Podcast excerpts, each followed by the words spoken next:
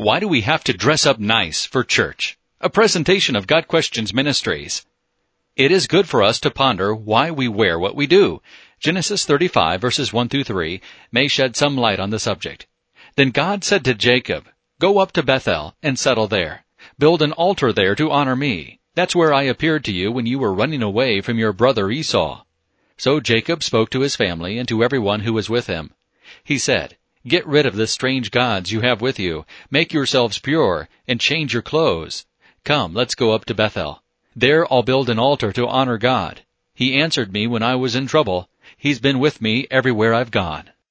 It is possible that as Jacob began this faith journey to Bethel with God, he recognized how much God had done for him and how much he needed God.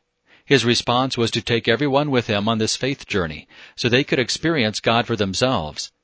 Get rid of the strange gods you have with you.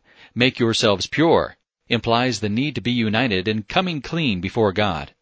For all have sinned. Romans 3 verse 23.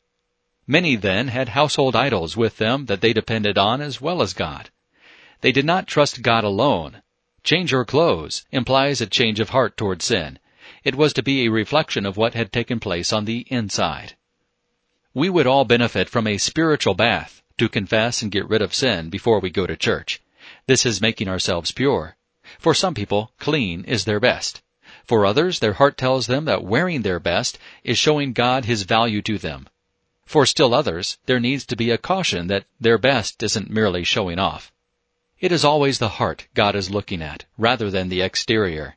However, what we wear to worship our holy, pure God may be an indication of where our hearts are. If you have never considered it before, ask yourself, does it matter to me how I look when I am going to worship the King of Kings and Lord of Lords? More importantly, does it matter to Him? We must all be the judge of that for ourselves. It's a personal choice, keeping in mind that having a proper attitude toward God Himself is important preparation for worship at church. This has been a presentation of Got Questions Ministries, www.gotquestions.org.